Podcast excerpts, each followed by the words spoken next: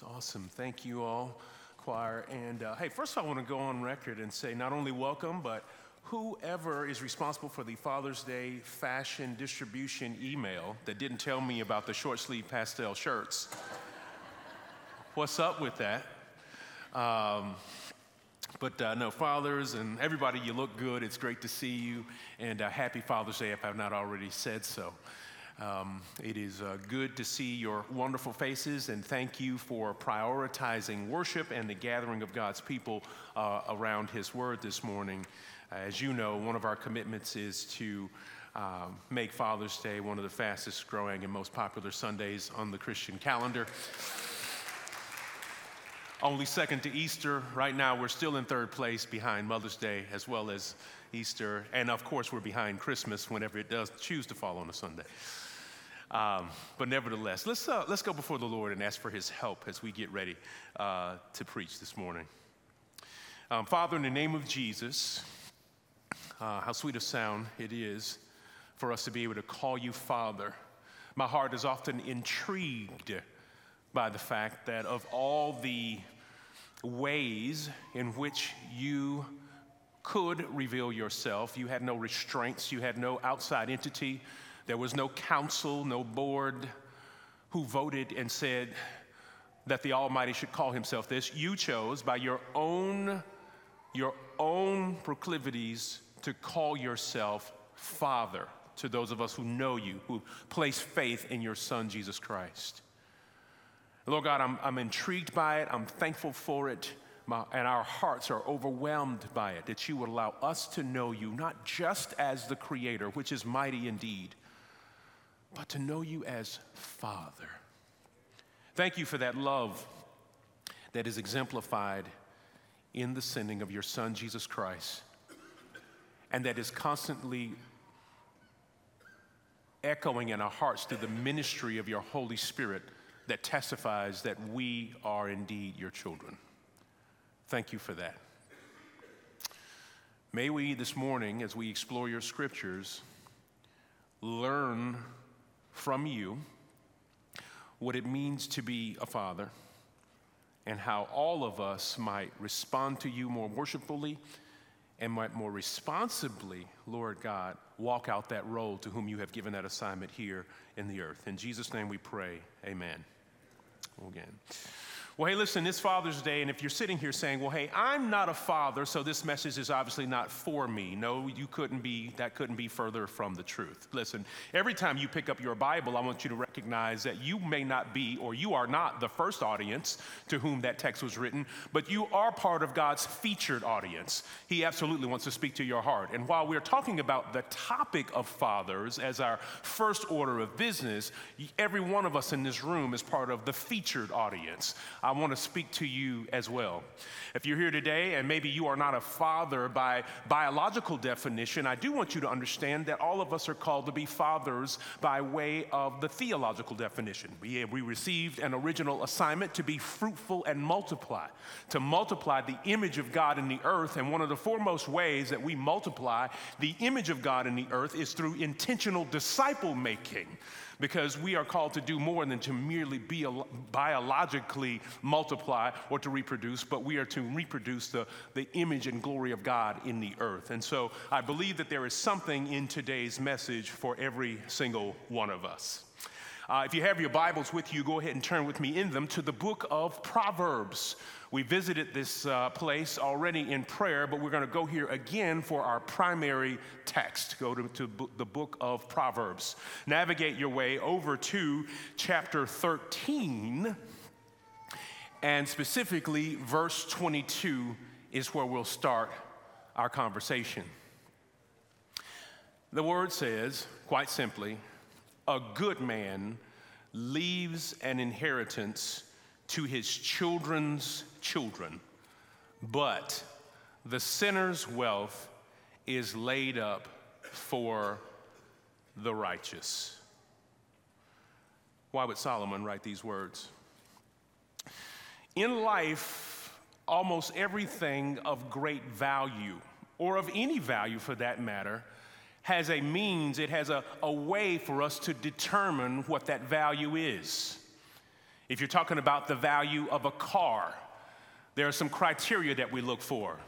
How fuel effective is it? How rare is it? Uh, how fast is it? What colors does it come in? How many, what is its capacity? How many people can it seat? What are its capabilities? Can it climb hills? Can it navigate well in snow? We have criteria for determining the value of almost everything in our society. If you're talking about a home, how do we determine its value? We look at its capacity. We look at the number of rooms that it has. We look at its square footage. We look at where it sits, where it's located. In some places, who lives next door to it, if you live in like a celebrity laden land, right? So we have all kinds of ways of looking at it. What were the, what were the sales of previous um, uh, homes or properties with, with like size and amenities in a given area? We have ways of determining the value of almost everything. If you were to uh, go and shop for a diamond, you've got the big four C's, right? What is its color, right? What is its cut? Is it, is it symmetrical? Uh, what about its clarity? How does, it, how does it manage and handle light? Right? And of course, its weight. What is its carat size? We have ways to, to slice and dice and to, to determine the value of almost everything in life. And I believe that today's text is no different.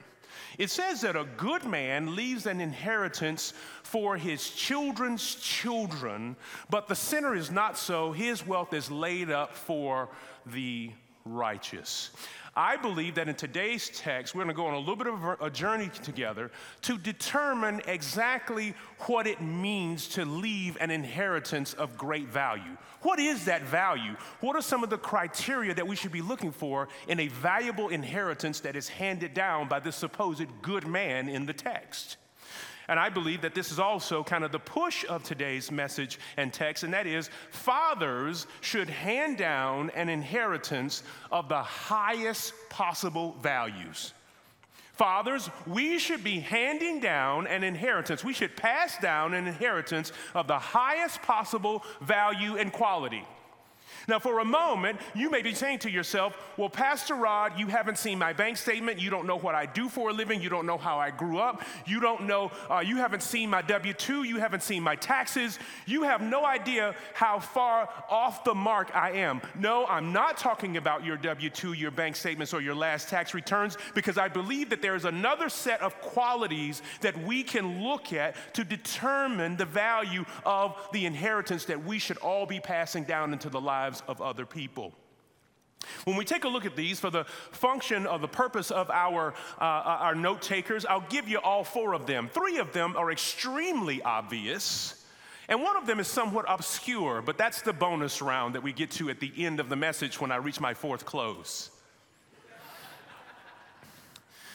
So the first of them is this: I believe that the, uh, a certain quality, uh, a certain quality inheritance will have a moral element to it. Do we have that on the screen? I believe that there is a moral element to uh, a father's great inheritance that he would hand down. A second feature is that it should be multi generational in its impact and nature. A third is yes, monetary, and we'll talk about that in just a moment. But the fourth and one that is somewhat obscure, and you're gonna have to bear with me as I unpack that for you when we get there, but it should also be matrimonial. Matrimonial. That's right, I, I love the chuckles. It's gotta be alliterated or else you won't remember it. Well, as we begin to unpack these, I want you to take in consideration who gave us the book of Proverbs and why it's so powerful and why it's so valuable.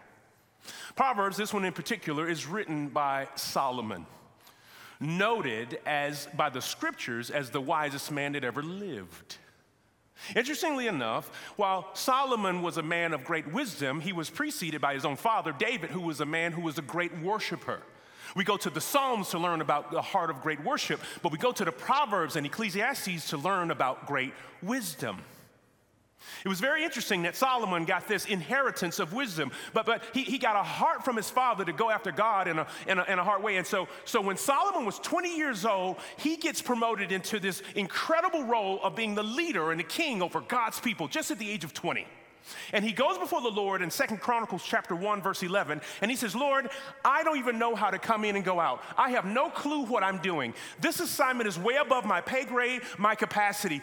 All I want you to do is to give me wisdom so I can know how to do this." And God responds and says, "Because you have asked for wisdom and not for wealth, not for the heads of your enemies, not for possessions, you have not asked for for anything of that nature. I'm not only going to give you the wisdom you've asked for, but I'm also going to give you wealth, untold riches. So then Solomon becomes not only the wisest man that ever lived uh, amongst all of the kings, but he also becomes the wealthiest. God answers his prayer in spades. And so here we are, benefiting from a man who asked God for wisdom above all things, and God gave him this. So I think he's credible. We can listen to what God would say through him concerning what a good man does, and I believe that fathers in particular. So let, us take on our text and let's see exactly what it means to be a father who passes down an inheritance of highest value. Reading it again, a good man leaves an inheritance to his children's children. One of the first things I want you to know is that whatever this is being handed down, it is moral in its nature. It is moral. It's a moral hand me down. The inheritance has a moral capacity because a, a, good man is contrasted with a sinner later in the same verse that says that his wealth is then laid up for the righteous. So it's good man versus sinner. It's not, it's not a good man according to the secular definition, one who just has his balance sheet together or who is just about his business and has, you know, built multiple homes or has achieved a lot and, and risen up the ladder. Notice that it's a good man versus a sinner. So this is a certain call into, into character. I believe that the, the, the, the call of fathers is to leave a legacy that provides clarity on what good actually looks like. I believe one of the first features of a great high quality inheritance is that we hand down to those uh, who are looking at our lives and who are recipients of what we have to offer a legacy that provides clarity on what good actually looks like. The Bible has much to say about this in Psalm 1, right? We know the, the, the, opening words Blessed is the man who walks not in the counsel of the ungodly, nor stands in the way of sinners, nor sits in the seat of scoffers, but his delight is in the law of the Lord, and on his law he meditates day and night. He is like a tree that is planted by streams of water, and, his, and he yields fruit in his season. His leaf does not wither, and in all that he does, he prospers. And here comes the contrast, verse 4 But the wicked are not so. This is what good looks like. One of the first aspects of what good looks like, this moral dimension that should be a part of our hand down, is this the good life is a planted life. The good life is a planted life. A life that is planted in a place where God causes growth in its season. The good life is a planted life. Notice that this has nothing to do with cash, it has nothing to do with quantity, it has everything to do with character and commitment. So I hope at the first reading of this text, if you felt like you were somewhat disqualified, you are now feeling by God's grace requalified. Because the good life, the moral thing that we need to hand down, is a life that is planted. But there's more. If we go back and we learn from the person from whom Solomon would have gotten his inheritance, who is David, who wrote the Psalms, or this one in particular, Psalm 23. We all know it. We, we, we know the, the, the, the, the psalm of, the, of, the, of the, the Lord's shepherd but here's verse 6 that I really want us to focus on. Surely goodness and mercy shall follow me all the days of my life, and I shall dwell in the house of the Lord. Well, how did he get there? Because not only is the good life or clarity on what is good, it is not only is it a planted life, but it is a yielded life.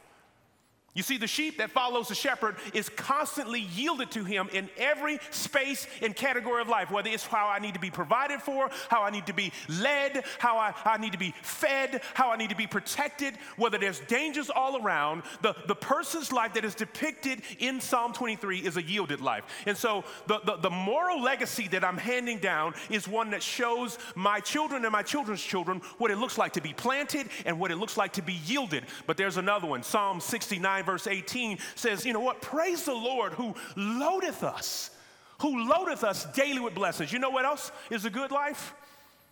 One that is not only planted and yielded, but one that is loaded. One that is loaded. I don't know if anybody here has ever worked in a warehouse setting or not, but uh, whenever freight comes off of a truck or, or uh, uh, into a warehouse or any other uh, facility, there is something that follows that shipment, and it's called a manifest. Anybody know what I'm talking about? A manifest. Now, manifest, you thought it was just a religious word. No, it's a, it's a logistics word.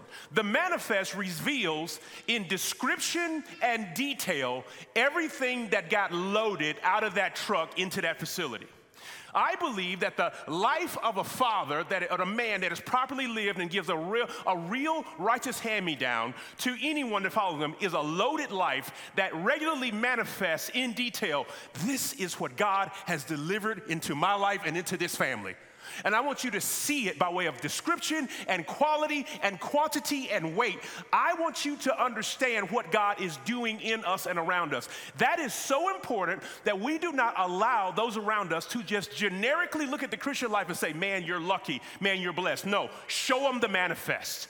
This is what God has done. This is how He delivered. This is what He drop shipped. This is what He brought. And here's how much of it He did. And this is the date that it came through. Amen. Amen. We got, we got just a couple of people that have worked in the warehouse here today. As a matter of fact, next time you go to Walmart, raise some eyebrows, and someone tell you that they don't have anything else left of the item that you want, say, May I see the shipping manifest?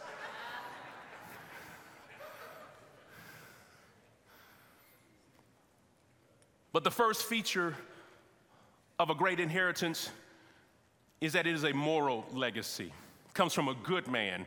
So the goodness of the man who leaves the legacy or the inheritance is translated into the thing that he hands down. But hear me carefully. Your life does not have to be perfect to serve against to serve as a surface against which God would project his goodness, grace and mercy. Man, if I'm, as I stand here and I talk about these different principles of, of, the, of the moral hand me down, you may be saying, well, Pastor Rod, that can never be me. I've just not lived up to that. Listen, if you've ever seen a quality projector, which God is a quality projector, He is the one who shows the picture. If the projector is of the highest quality, it doesn't matter how cracked, wrinkly, or stained the surface against which he's projecting is. And so, men, I don't care how much you feel like you failed, or how much you feel like you've missed it, or how cracked, how wrinkly, how outdated you are, listen. I don't care what kind of surface you think you are, you cannot stop how well God can project something against your life.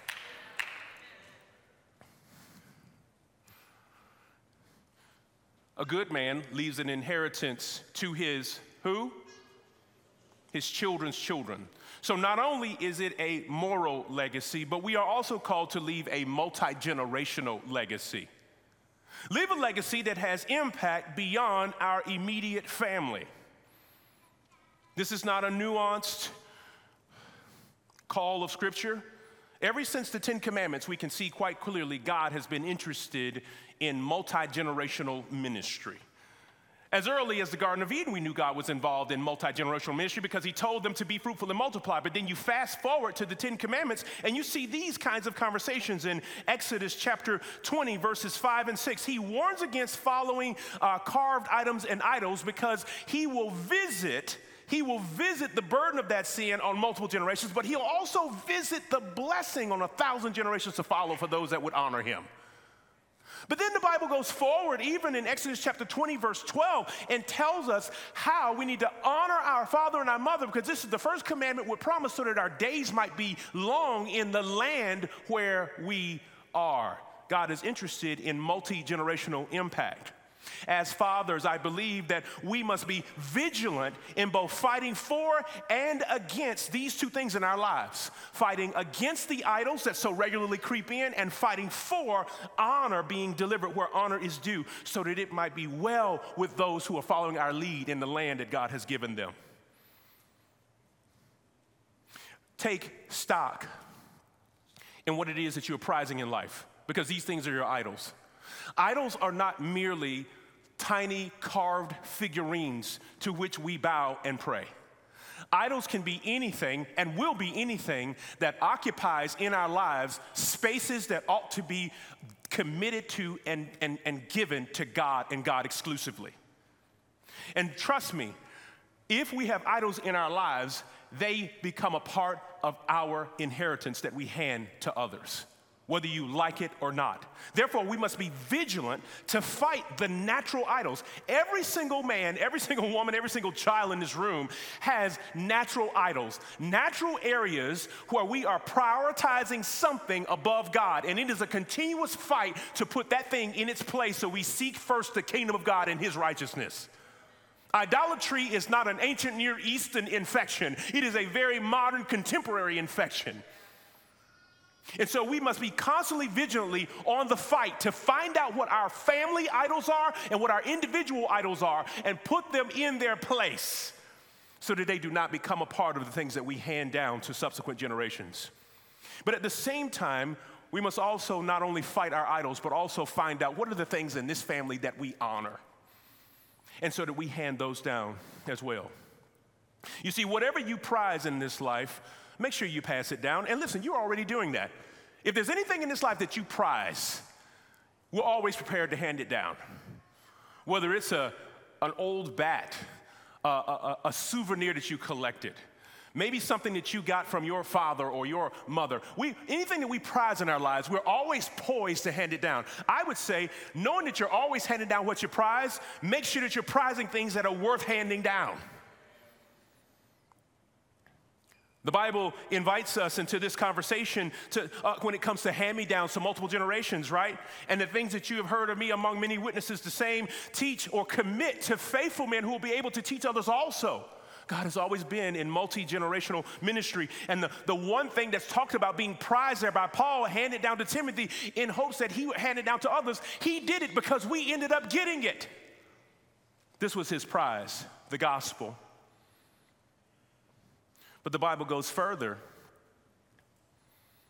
It tells us when it comes to things that we're doing and the things that we're, that we're building with, the things that we prize in life. Look at 1 Corinthians chapter 3, verses 12 through 14. Now, if anyone builds on a foundation with gold, silver, or precious stones, wood, hay, or straw, each one's work will become manifest. Look at that. On the day it will disclose it because it will be revealed by fire, and fire will test what sort of work each one has done. And if the work one has, uh, anyone has built on the foundation survives, he will receive a reward. Listen, all of our works will be tested. We want to make sure that they're fireproof. And we're already doing this in life. If any of you own a safe or have some uh, safe deposit box down at a bank somewhere, what's in that box? Huh? It's not baby shoes. It's not your lunch from last week. What did you put in a fireproof box? Things that you hope will last and can stand the test of time that you want to make sure that no external elements cause them to, to, dis, to disintegrate or to go away. This is what we put in fireproof boxes and safes. And so I'm asking you to look at the things that you prize in life and, this, and make sure that it is indeed fireproof. Not just against regular fire, but against redemptive fire. If God were to test the very thing that you're handing down to your children, will it stand under his scrutiny? What are we handing down?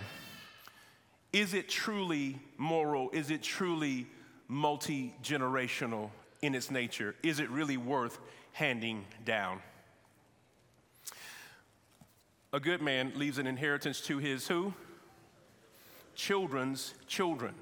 But the sinner's wealth is laid up for the righteous. Solomon, richest man ever lived. Certainly, we don't have to skirt around the word wealth in this text and try to make it something other than money. We don't have to pretend as if being super spiritual means that we don't talk about money. Listen, if you are gospel centered as a believer, it is going to govern every single thing in your life. It's going to make you a, a more of a dependent child. It's going to cause you to be a, a responsible sibling. It's going to make you a, an intentional disciple maker.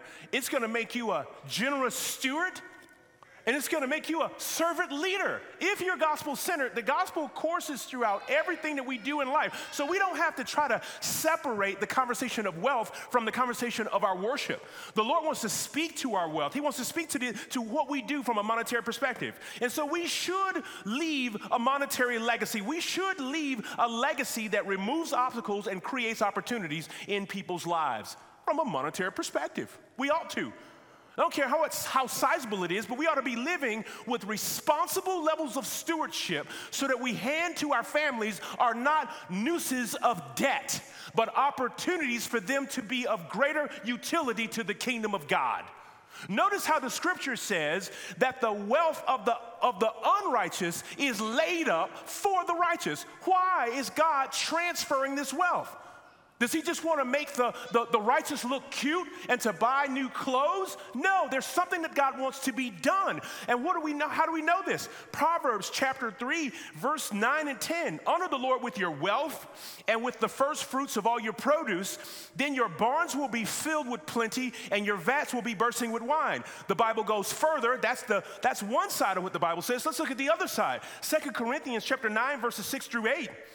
This uh, is the point. The point is, Whoever sows sparingly will reap sparingly, and whoever sows bountifully will reap bountifully. Everyone must give as he has decided in his heart, not reluctantly or under compulsion, for God loves a cheerful giver, and God is able to make all grace abound to you, so that having all sufficiency in all things at all times, you may abound in every good work. The game plan of God is that he generates wealth to motivate generosity to facilitate his work. God generates wealth to motivate generosity in order to facilitate his work.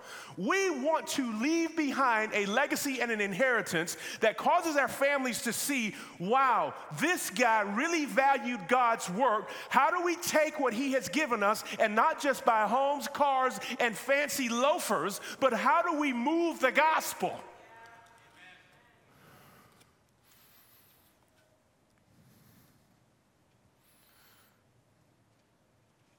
To not steward well our finances, to not steward them well, does not remove obstacles or create opportunity for our families to serve God in a more robust way. It actually creates idols and issues when we don't think about the fact that there's going to be a day that we won't be here and we need to make sure that whatever documentation or whatever vehicles are necessary to preempt our families from falling into idolatry and infighting. That is an expression of our stewardship to manage your stuff well.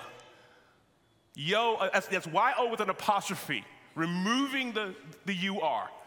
Manage these things well steward them because even that economic stewardship has kingdom value.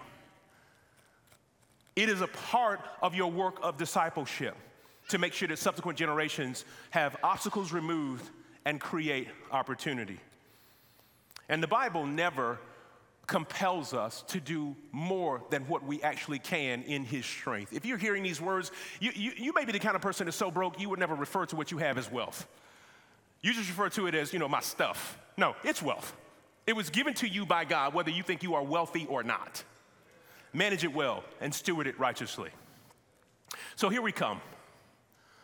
Not only should this legacy that we hand down be moral, multi generational, and monetary in its quality, but it also needs to be matrimonial.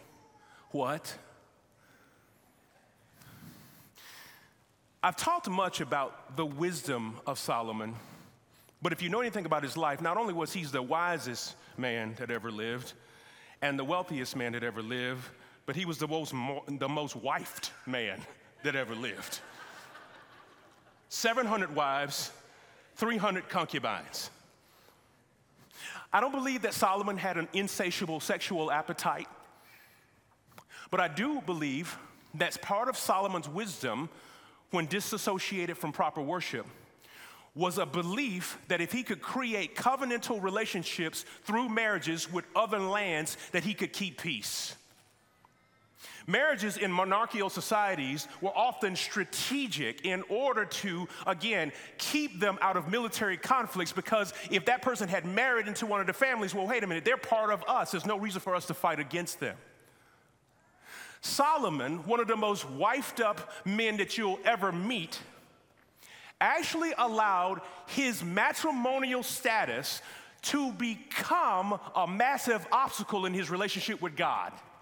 If you know anything about Solomon's downfall, it was because one of the 700 wives, or the, the wives that he married, led him into idolatry. Of all his great wisdom and wealth, it was undermined by a low quality worship. In other words, he did not safeguard the heart and the inheritance that he got from his father, David, who was a worshiper par excellence. And so, in everything that we hand down, I think we can clearly see that there is an opportunity that we can all drift if we marry ourselves to the wrong things. The, the, the, matrimonial hand me down, what I'm saying is, when our families look at our lives, what would they say we are married to? What would they say that we are covenantally connected to? What would they say is the main thing in our lives to which we have given our hearts holistically? Because whatever you are married to will either carry you or it will become an encumbrance to you. And so when we get ready to hand things down, what do our families see? Solomon's great wisdom became his greatest weakness when he was no longer married to great worship. All of that mojo, all of this essence that we get from Scripture, Song of Solomon, Book of Ecclesiastes, uh, uh, Proverbs, all that that we get, mangled to a degree, not even fully functional in his own life because his worship went awry. He was married to the wrong things. The New Testament speaks to this. In Romans chapter 12, verses 1 and 2, it says, I beseech you, uh, uh, uh, brothers, by the mercies of God, that you present yourself a living sacrifice that you, you don't be conformed to the world, but you present yourself as, as a living sacrifice so that in giving your life in this way, you prove what the will of God is. We want our inheritance that we hand down to our next generation and the subsequent generation to continuously prove what was the will of God. This is what we want to do in the things that we hand down. While it is that Solomon was the wisest man that ever lived, the Bible refers to actually Jesus as being our wisdom because he is the one who typifies what we ought to be married to. He is married to the bride of Christ. He is the one who typifies what it means to hand to people something of the highest value. He gives his own life. He is the one who hands down multi generationally a legacy that is beyond immediate impact. He is the one who typifies the great inheritance that, that, that Solomon is only peeping into when we look at Proverbs chapter 13, verse 22. It is Jesus who has become our wisdom. Wisdom has become a person, not just a possession or a philosophy that gets handed down. Glory be to God that in the gospel, every single person, man, woman, child, father or not, has access to the great wisdom of God. We have access to that wisdom in a person. And so, no matter how much you have as a possession to hand down, if you have Christ, you can hand Him. If you have Christ, you can hand Him.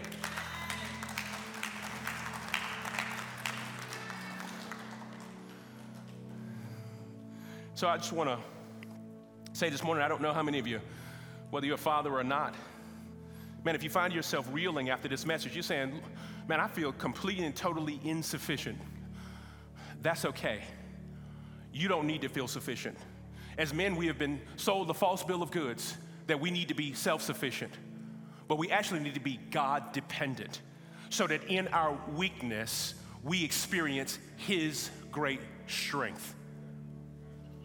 And so my appeal is as follows. If you are a person, prayer team, as you're moving to your respective spaces,